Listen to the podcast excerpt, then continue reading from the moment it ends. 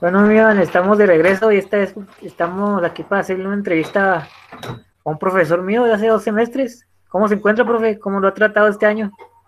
Bien, bien, muy frío, muy frío y muy contento porque pues ya tenemos la vacuna del COVID y fui de los afortunados primeros en, en que se la aplicó, entonces pues no me quejo, empezamos bien el año. Qué bueno.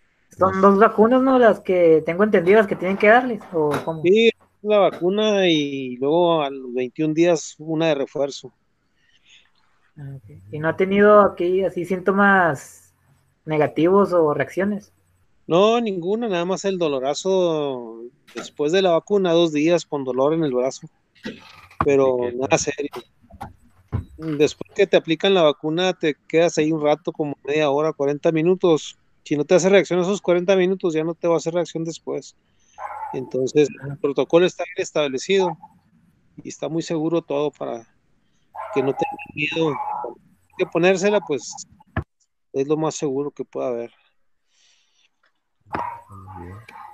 Y hago esa pregunta porque mucha gente todavía tiene miedo de que está pensando de que mejor no me la pongo o que no, vaya, no vaya a casar a, que me vaya a provocar algo porque la sacaron pues muy rápido ya de que las vacunas estarán como años en hacerse mucha gente tiene miedo de ponérsela todavía no no pues así como no creían en el cubrebocas y no creían en, en, en las medidas sanitarias básicas que son las que realmente son las que te van a proteger, las medidas básicas.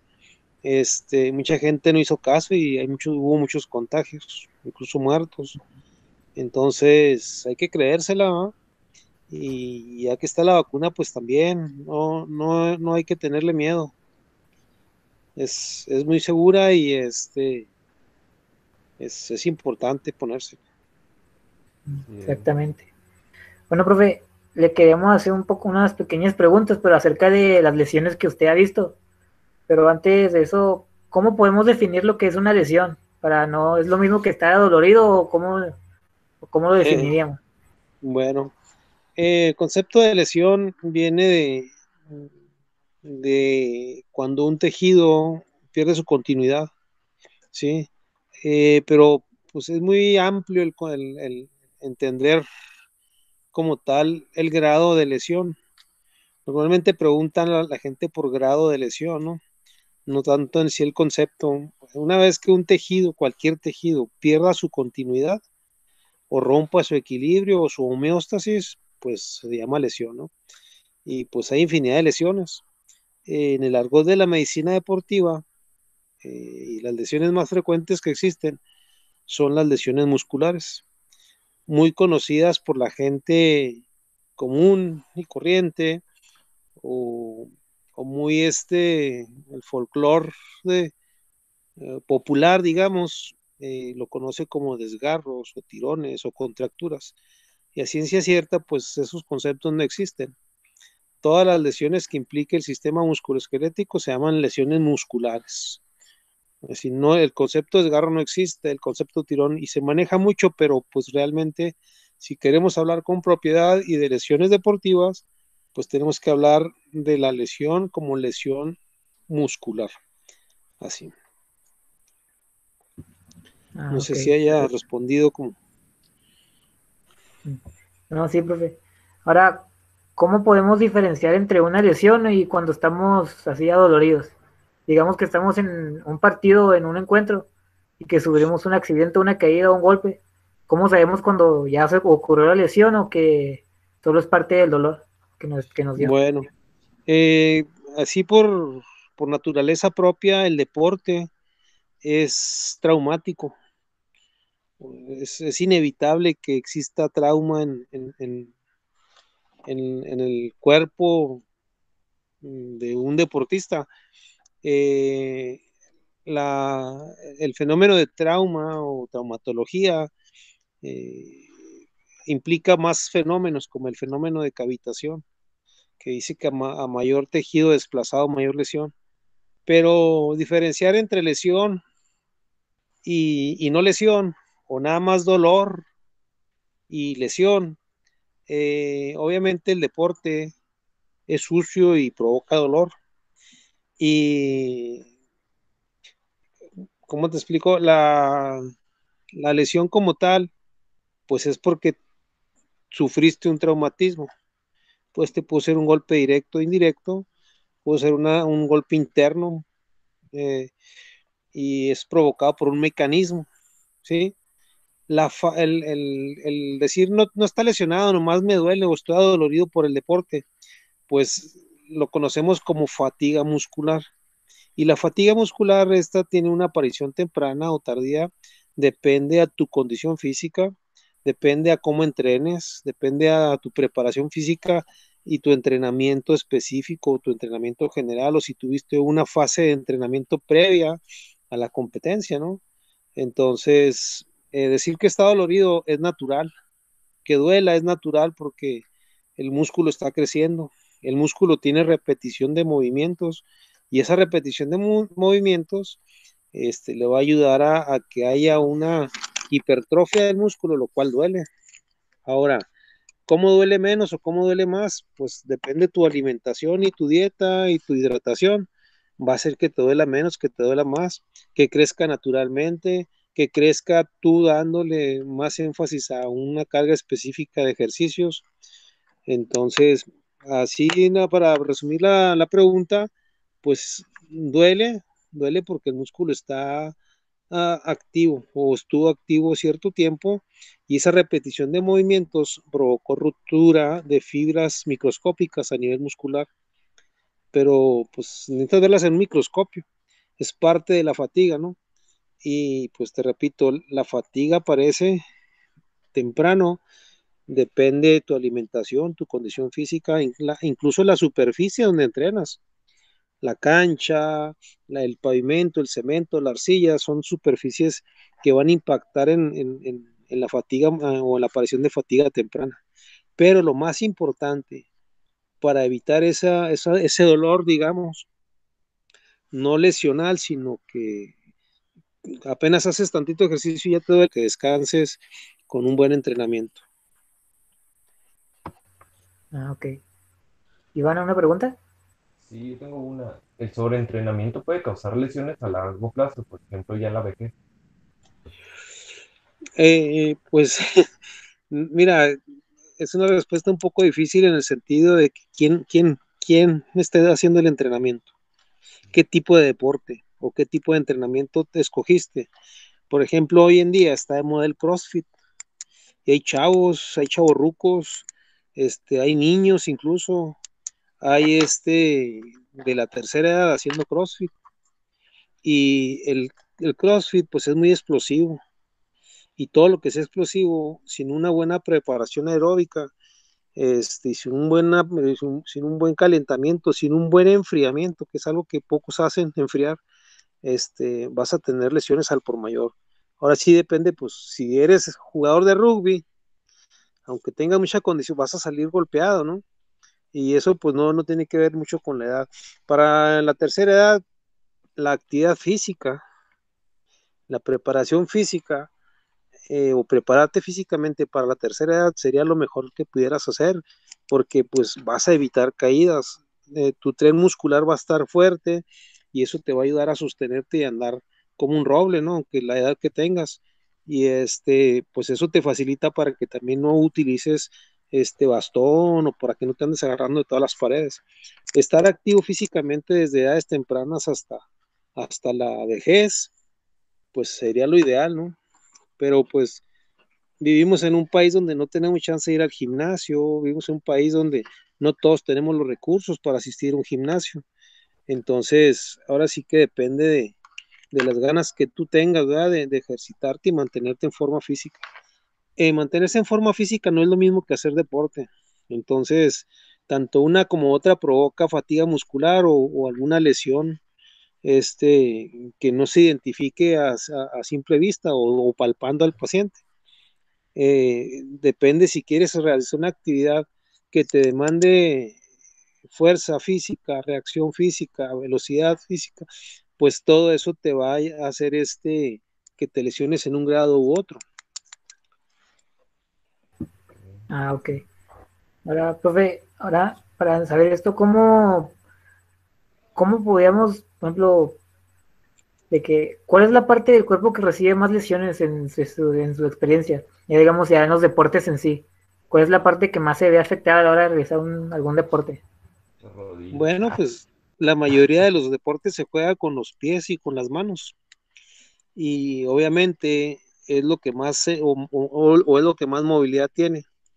Hay una parte, te pudiera decir que las rodillas, los tobillos, los codos, los hombros, pero hay una parte que, que el origen de la lesión no está en las piernas ni en los brazos, está en el suelo lumbopélvico.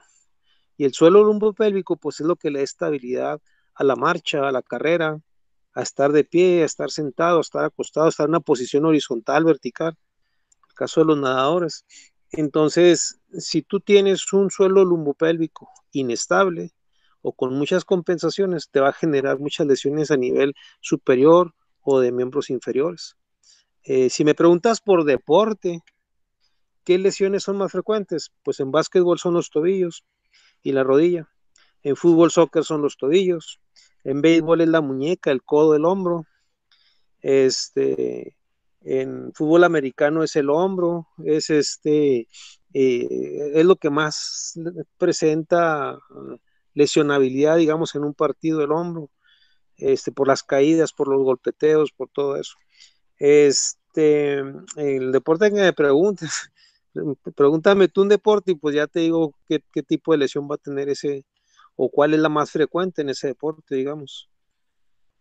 Por ejemplo, el boxeo. En boxeo, pues es la nariz, es la nariz y si los golpes son muy frecuentes, los rectos o los ganchos al hígado, pues puede ser este tanto el, en, sobre todo en los deportes de contacto, no solo el box, el vaso.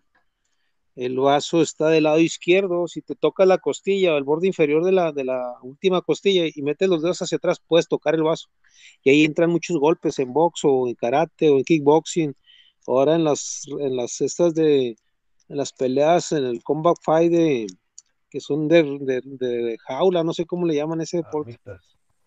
Ajá, este, el vaso es lo que más se lesiona y lo que más fácil se lesiona. Y el hígado, pues depende cómo sea el mecanismo de, movimiento en ese deporte, ¿no? Pero eh, órganos huecos y órganos vitales eh, en el box puede ser tanto el hígado como el vaso. Y hay otra lesión muy común también en box. De hecho, cuando te retiras del box a cierta edad, este, tienes, tienes Parkinson, tienes Alzheimer, tienes muchas enfermedades que tienen que ver tanto neurológicamente como vascularmente. Y eh, una de las más serias, pues es cada, en, cada golpe que te dan en la cabeza hay un sacudimiento del cerebro y el, cerebro rebota contra las prominencias óseas y eso te va generando un problema neurológico severo. Sí, e, es lo que llamamos concusión cerebral. La concusión es el sacudimiento del cerebro dentro del cráneo y eso genera patologías a futuro. A lo mejor en el momento lo desinflamaron, le pusieron hielo, le dieron medicamento y todo, pero en el futuro le va a afectar ese, ese golpe. Son golpes que, que aparecen después de mucho tiempo. Entonces, pues la repetición de golpes en la cabeza, igual en americano, en americano pues usan cascos, ¿no? Y traen suspensión y ahora tienen mucha tecnología los cascos de fútbol americano, están más protegidos. Y aparte el reglamento, sobre todo, de los deportes, ah, se, ha, se ha ido modificando para que no, mm, para que, por ejemplo, en americano te pegaron casco con casco, aunque no estés conmocionado, te sacan a una valoración, ¿sí? Y ahí mismo en el estadio te hacen un ataque una tomografía y lo ya, ah, no, así puede regresar, no, ya no regresa. Entonces, hoy en día está muy protegido por el reglamento. Aquí el famoso fair, play, pues es vital para que se reduzcan las lesiones y se han reducido, ¿sí? Gracias al, juego limpio, vaya, y, al, y a la modificación de reglas en algunos deportes.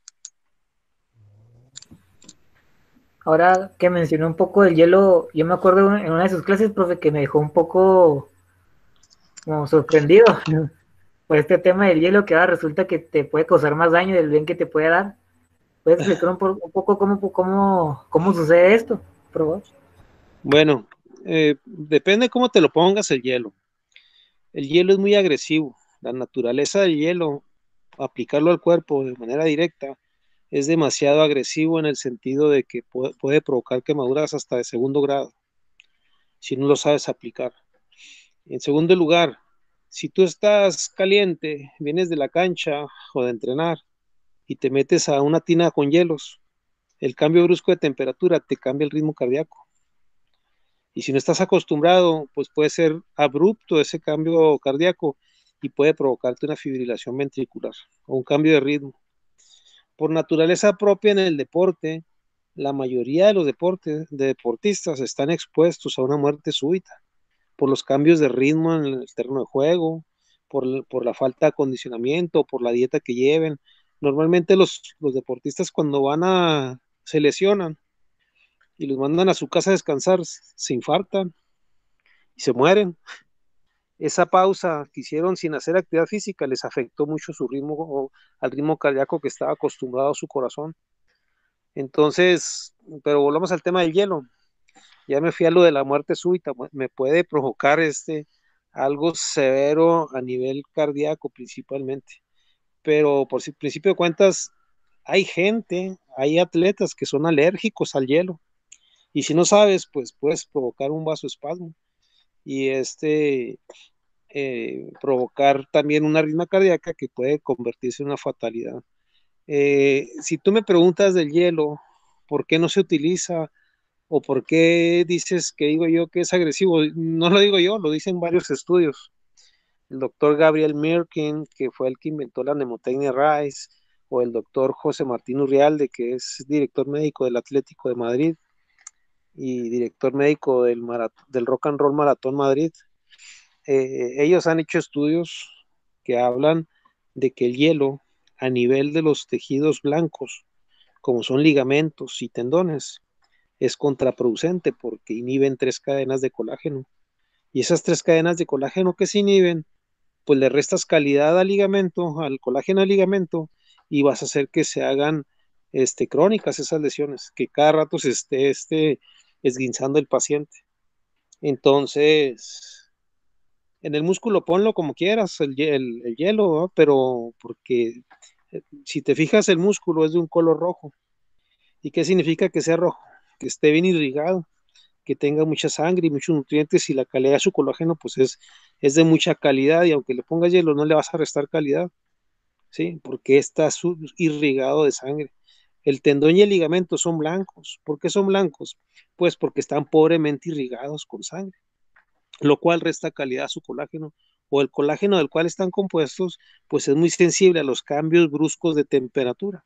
También esa partecita que te acabo de decir viene en un libro que se llama Tendón, de la editorial Paido Tribu este, todos los cambios bruscos de temperatura. Aquí no habla si frío o calor, simplemente habla de cambios bruscos de temperatura. En los tendones resta calidad, ¿sí? Y, inhibe tres cadenas de colágeno y por eso no se debe poner en las articulaciones hielo, ¿sí? Si ya te pusieron, pues ya te echaron a perder tu colágeno, síguete poniendo. El hielo te desinflama, te quita dolor, es muy bueno para eso. Pero si nunca te han puesto, que no te pongan, porque pues van a echar a perder tú, ¿sí? Si, si ya te pusieron, pues síguete poniendo. Sí, o sea, no, no es así como que no, ya no te pongas. O sea, aquí es que si ya te, ya te echaron a perder el colágeno, pues síguete luchando a perder, ¿va? De todos modos, esa lesión va a seguir apareciendo cada vez, porque tu colágeno, ese ligamento, ya no va a dejar este adecuado para estar al 100 ese ligamento. Yo lo digo porque no sé si te ha pasado a ti, Iván, que te ponen hielo, por ejemplo, cuando estás, cuando a mí cuando estoy peleando me han puesto hielo cuando se me comienzan a inflamar los, los ojos o cualquier parte así. Me acuerdo muy bien que hace como dos años en un estatal salí con el ojo así hinchado, no podía abrirlo y luego, luego lo primero que hicieron todo lo que estaban era ponerme hielo y comenzarme a raspar para que se me bajara la inflamación porque tenía que pelear el siguiente día. Pero en cuanto se, se me hizo un poco un poco curioso de que, ah, canijo, a ver qué me pasa. bueno, sobre todo en los ojos, ponerte hielo es muy agresivo. Coses la córnea y te quedas ciego. Entonces, ahí lo que se hace, se ponen compresas frías. No sé, en box, por ejemplo, usan la laminita esa, ¿no? Que la tienen en el hielo siempre. Y es una lámina de aluminio que no hace nada más que si te la pones es frío y hace una vasoconstricción, punto, y se acabó. pero el hielo como tal directo, pues sí te puede afectar. Ahora yo veo que las laminitas en el box la tallan y la tallan y la tallan, no tienes que tallarle, pues aparte que está lesionado, lo vas a lesionar más.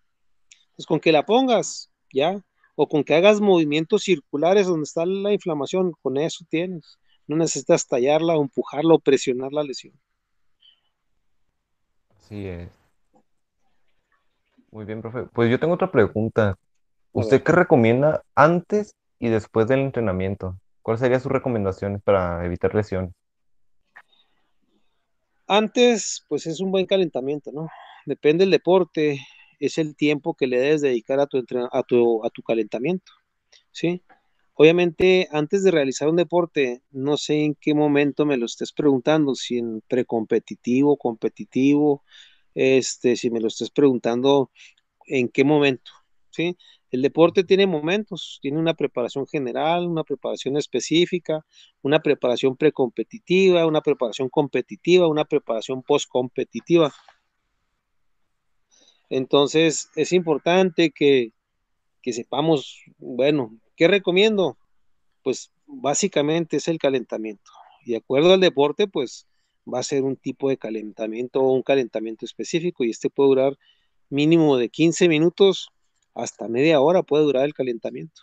Depende qué deporte sea el que vas a jugar. Ahora, por ejemplo, en el atletismo, tú estás, calientas, ¿no? Para, toca competir a las 8 de la mañana a los 100 metros. Pero a las 10 de la mañana estás programado para hacer los, los 200 metros y para las 10.50 de la mañana estás programado para hacer los 800 metros. Y tienes que ir a todas las pruebas, o un heptatlón o un decatlón. Entonces, pues su calentamiento es diferente y está enfocado y específico a lo que va, a la prueba que va a realizar. Entonces tienes que saber, pues, qué es lo que vas a hacer, si va a ser explosivo, si va a ser algo aeróbico, si va a ser este aláctico, todo eso tienes que tener en mente, pues, para preparar un buen calentamiento. ¿Qué hacer después? Pues lo que pocos hacen, ¿no? Un enfriamiento.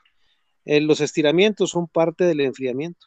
Los estiramientos también son parte del calentamiento. Entonces, la vuelta a la calma, eh, después de una competición, depende cuál haya sido tu deporte, pues necesita un enfriamiento. Y es soltar los músculos, es trotar suave, es hacer unos estiramientos ligeros, es hacer masaje, es hacer incluso masaje con hielo en los grupos musculares que más se usaron. ¿sí? Grupos musculares, no articulaciones, ¿eh? para que no confundan. O que digan, oh, pues se usa o no se usa el hielo sí, hay que estar pendientes de, la terminología que utilizamos, ¿no? Entonces, pues vital así, el calentamiento y el enfriamiento, antes y es, el calentamiento antes y el enfriamiento después es lo mejor que puedas hacer antes de, hacer un deporte. Ah, ok. Hola, profe. No sé si escuché, vi en un artículo hace, no hace rato que los antiinflamatorios te pueden dañar a la hora de, a la hora del ejercicio, por ejemplo, al, desarrollar masa muscular y, fuerza. ¿Esto es cierto o, es solo otra, otra cosa que se han sacado todos? no, es real. Sí es real. Los antiinflamatorios hacen mucho daño porque son inhibidores del dolor primero. Y el dolor es una señal de que algo te está pasando. Y si tú te tomas algo para el dolor, pues disfrazas el problema, la lesión. Estás lesionado, pero sin dolor. ¿Sí? Y luego, desinflamatorios se llaman porque desinflaman. Inhiben, inhiben este desarrollo de, prostaglandinas y de sustancias fisiológicas que hacen que, haya un edema o una inflamación. Entonces, al hacer eso, interrumpes el proceso natural de reparación del, del, organismo. El cuerpo tiene la capacidad de repararse por sí solo. Nada más que, pues, como quitan el dolor y desinflaman bien pronto, pues se inventaron para eso, ¿no? Para que mañana estés jugando otra vez, para que la vuelta a la, cancha sea lo más rápido posible. Pero de puro entre, de puro entre, aparte de interrumpir el proceso natural de reparación del cuerpo, te lleva la mucosa intestinal. Entonces te toca un desinflamatorio con algo que amortigue eso. Dos medicamentos. El otro medicamento que amortigua eh, lo fuerte del, desinflamatorio, pues afecta el hígado y el ritmo cardíaco. Entonces, compones una cosa, pero descompones otra. Entonces, no es nada bueno. ¿Qué es bueno? Tú dirás, pues, el hielo, pues, es natural. La marihuana es natural también, pero pues no es legal usarla, ¿no? Entonces, es importante que, que voy a tratar la inflamación, pues, con medios físicos. El mismo, por ejemplo, hay lesiones que se movilizan y lesiones que se inmovilizan la mayoría de las lesiones se movilizan para que no se atrofie y se quede adherido el, músculo, la fibra muscular. Entonces, si podemos, si tú te aguantas el dolor, va a haber dolor porque se está inflamando. ¿Cuándo va a parar ese proceso de inflamación? A las 72 horas. Entonces, ¿qué apuro tienes tú de regresar a tu atleta rápido a la cancha? Un jugador no puede perderse tres días sin entrenar, mucho menos sin jugar entonces te afecta a tu competencia. Por eso, ¿cómo suples eso? Con una buena banca, ¿sí? Teniendo siempre un suplente de ese jugador que juegue igual o mejor que él, ¿sí? Y así evitas los, desinflamatorios. Tú dejas que, se inflame, sabes que hasta, hasta tres días va a dejar de inflamarse. Pues no lo interrumpas, déjalo que se inflame en esos tres días. En esos tres días va a tener dolor. ¿Cómo es umbral de dolor? Eh, ya sería entrar en muchas teorías, ¿no? Como la teoría de control gate, que la, se llama la, la teoría de la puerta o de entrada y salida, se llama la teoría así, que es la famosa teoría del dolor. Un dolor pequeño puede eliminar un dolor mayor, ¿sí? O un estímulo, por ejemplo, cuando te ponen TENS, sí, pues son microdescargas que, que generan un dolor poco, que, ni percibes siquiera, al contrario, siente rico, pues eso disfraza o distrae el cerebro del dolor que tienes grande y por eso te sientes alivio. Entonces, pues es una teoría muy extensa de explicar. ¿sí? Aquí depende, pues, qué tanto aguantes el dolor, qué tanto apuro tengas para volver a la práctica deportiva, al atleta. Si no tienes apuro, llévate tus tiempos, tranquilo, eh, receta un desinflamatorio de los más suaves y de los de más bajita dosis en miligramos que haya para no afectar tanto este, al, paciente. Entonces, hablar de que hacen daño, hacen daño, mucho daño. El paracetamol, que es uno de los que más se utiliza, pues este, es, un, es, de los medicamentos más baratos, pero más tóxicos de todos los medicamentos. Es, tiene un grado de toxicidad bien alto. Pues qué necesidad de estar automedicando o dándole, tómate esa pastilla para que desinflame. Cada rato al deportista, lo estás intoxicando y eso te baja el rendimiento bien cañón. Entonces, eh, por eso es malo utilizar de manera desmedida este, los desinflamatorios. Y hay muchas cosas, mira, eh, por ejemplo, la, eh, ¿cómo puedes suplir un desinflamatorio tomado inyectado? Con acupuntura, con punción seca, con este, neuromodulación, hay muchas formas de, inhibir y quitar el dolor y de desinflamar también. Las famosas benditas de kinesiotape, esas benditas en 12 horas te desinflaman lo que sea. Obviamente si sabes ponerlas, si sabes el propósito, ¿no? De, por qué. Entonces, hay muchas formas en, lugar de dar un desinflamatorio. Yo he escuchado eso del paracetamol desde niño que come, se me sufrió una caída o me lastimaba y le era lo primero que me daban para que se me quitara luego el dolor. Sí, te dan un mejoralito o te dan un meganín, que es lo mismo, es paracetamol. Así es. Iván. Pues no sé, me quedé callado. Bueno, ¿Te quedaste pensando o qué? Sí, me dejó muchas cosas que pensar más preguntas, ¿no? Muchas cosas, muchas cosas que hemos estado haciendo mal, ¿verdad? Sí, claro, es que mira, nunca hemos entendido que el cuerpo se cura solo. Y, nos vamos por lo rápido, ¿no? Pues si una pastilla me quita el dolor de volada, pues me la tomo, es más cómodo que aguantarme el dolor dos, tres días. ¿Ah?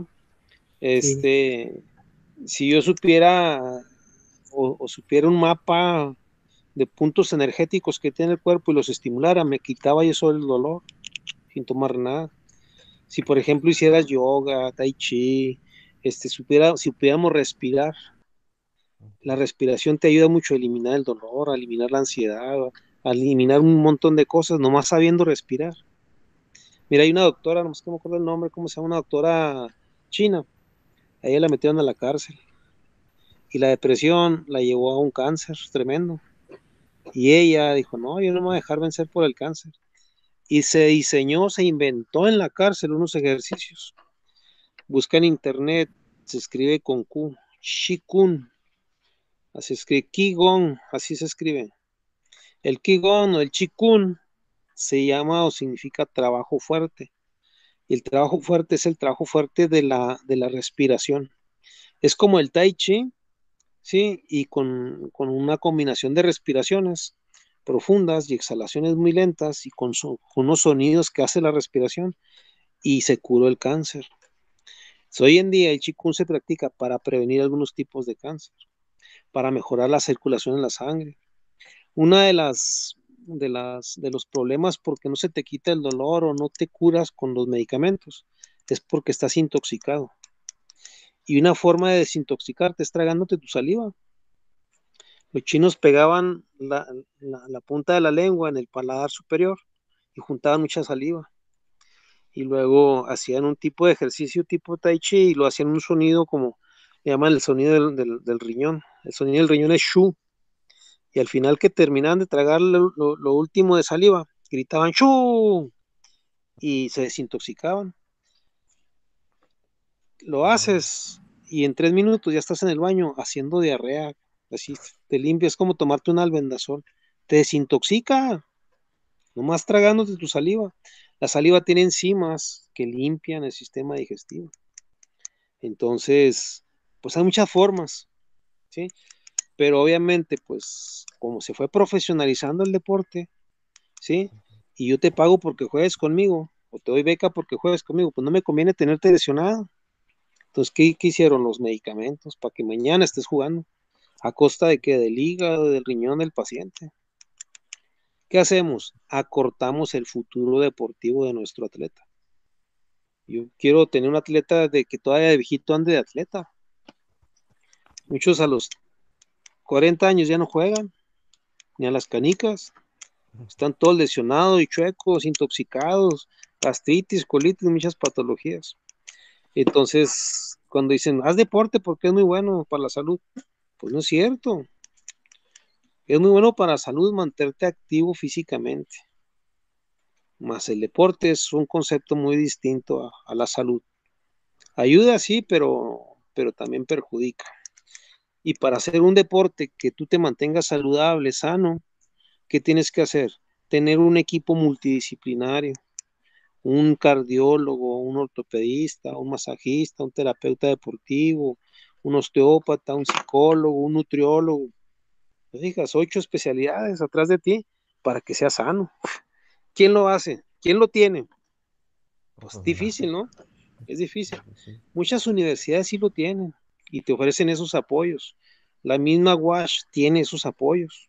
Nomás hay que saberte enfocar o saberte canalizar dónde están esos apoyos, ¿no?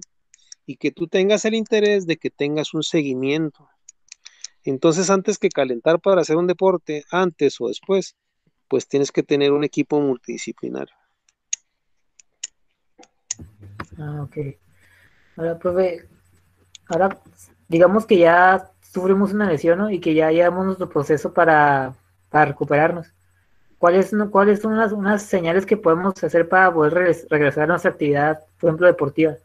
Que ya estamos más o menos listos y que podemos regresar. Porque yo me acuerdo que, no sé si te acuerdas, Iván, cuando se me, cuando estábamos en una práctica, que el brazo se me comenzó a hinchar, el bíceps, y que así duró como tres semanas. Y ya cuando se me comenzó a relajar, regresé a hacer lo mismo y, y empeoré todo otra vez. Sí, que se me puso morado.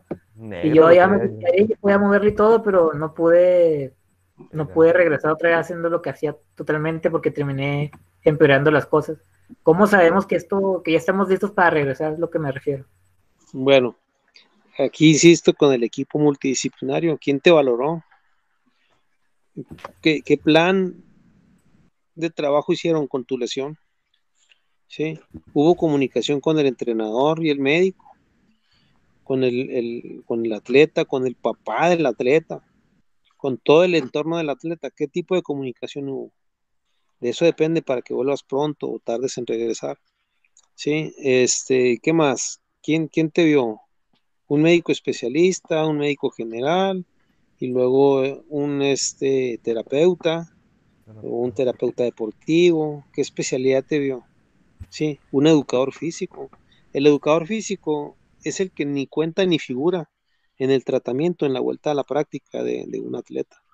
El, el, educador físico juega un papel muy importante en la vuelta a la, a la cancha al, al, jugador que se lesionó, porque él va a hacer las valoraciones y las pruebas de, de si ya estás o no estás, ¿no? Y hay un, hay un calendario, digamos, depende cómo va tu lesión avanzando, evolucionando, te van haciendo cierta carga física, hasta, hasta que simules o emules la carga física que, tiene un jugador que apenas empieza a entrenar. Entonces, mientras no pases esas etapas de entrenamiento, o, de valoración terapéutica, no puede regresar a la cancha. Y ya que estés listo físicamente, que ya tengas equilibrio, fuerza, este, que tengas propiocepción, que estés con todos los elementos, porque hiciste mucho, ya no tienes dolor, ya no, ya no está inflamado, ya no duele, tu marcha es adecuada. Eh, uno de los errores más grandes de cuando alguien se lesiona es que te curan el esguince, o te operan el tobillo, o la rodilla, ¿sí? Y luego ya, ah, pues ya estoy curado, hice mis terapias, ya no me duele, ya no me desinflama, ya me voy a entrenar.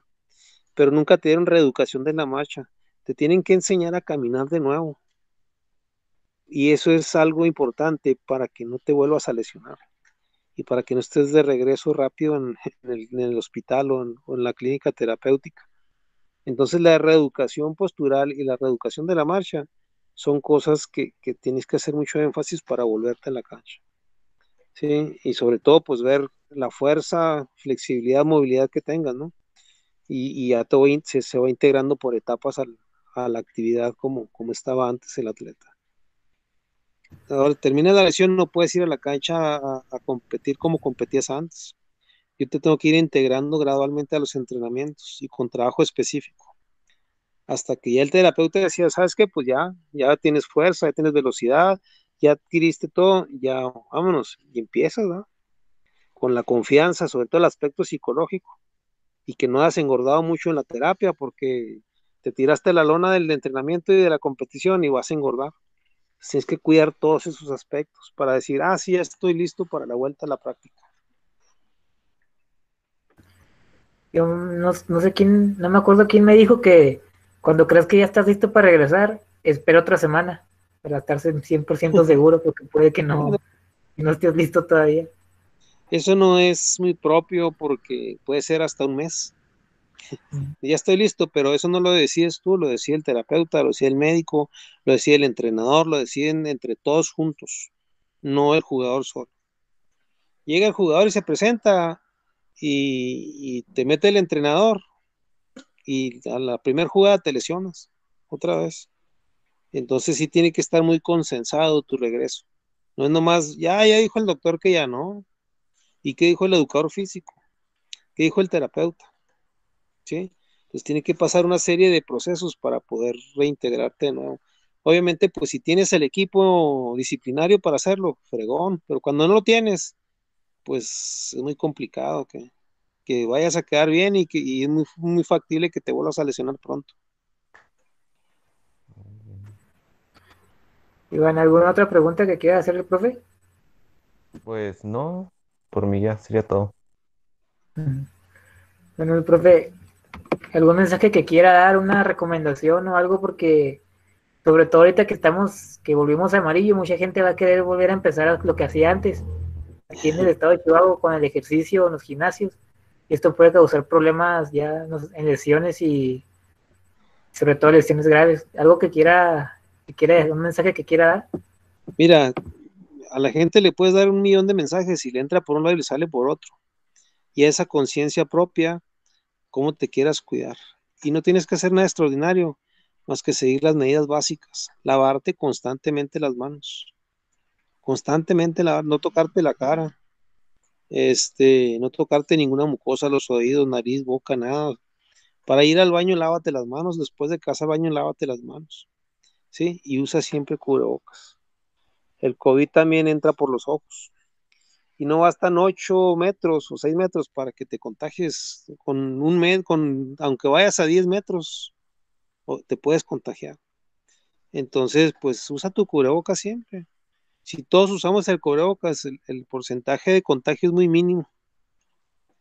Pero si uno sí lo usa y otro no, pues el porcentaje, aunque tú traigas cubrebocas, es muy alto. O sea, hay que educarnos en ese sentido y hacer esa cultura, ¿no? De, utilizar el cubrebocas y de, lavarte constantemente las manos. Obviamente lo demás de limpiar superficies y todo eso, y si vas al gimnasio, pues limpia tu aparato y todo eso. Pues digo, esa conciencia de cada quien. A lo mejor tú ves por ti nada más, pero si tú tomas las medidas básicas de, sanitización, este, puedes ser ejemplo para los demás. Y eso salva más vidas que la vacuna, que, no haciendo cosas. También han satanizado mucho el, COVID y, oímos puras mentiras en las noticias. Eh, estamos más intoxicados de información que otra cosa. Si, si lo, lo, único que tienes que hacer es lavarte las manos y ponerte cubrebocas este, no hay que andar inventando más cosas que eso. Sí, obviamente todos los lugares que estén cerrados y con algún tipo de sistema de calefacción o aire acondicionado va a contagiar a todo mundo. Al aire libre puedes hacerlo, sí, con las medidas básicas. Sí, con eso.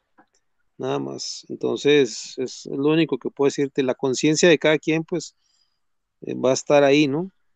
Este, depende de ti. Si te cuidas tú, cuidas a los demás. Ese es mi consejo. Sí, y esto ya lo vivimos una vez que ya regresamos a rojo dos veces y porque nos, bajamos la guardia, sobre todo ahí no hay que descuidarnos mucho.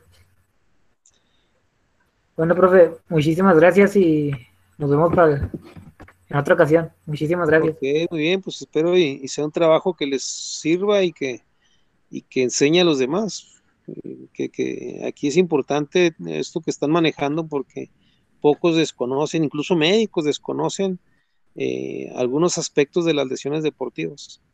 Y el médico te dice, haz ejercicio, pero ¿cómo le dices que haga ejercicio si nunca lo mandaste al cardiólogo? ¿Qué tal si tiene una, una cuestión heredo familiar, alguna válvula cardíaca, alguna patología cardíaca?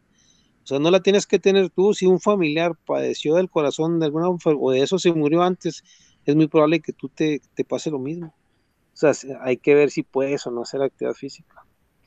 Entonces, bien importante eso. O sea, no mandes a hacer ejercicio, actividad física o algún deporte sin antes consultar al cardiólogo. ¿Y a quién vas a canalizar? El doctor dijo, haz ejercicio. Es mejor que el doctor diga, ve con un educador físico y que él te ponga un programa de actividad física o, algún club deportivo, ¿no? Pero siempre bajo supervisor, supervisión de un educador físico. ¿verdad? Los médicos curan, nosotros prevenimos las enfermedades como educadores físicos. Gracias, gracias por invitarme. No, gracias, Muchísimas gracias. Nos vemos. Sale, cuídese, nos vemos. Hasta luego, profe.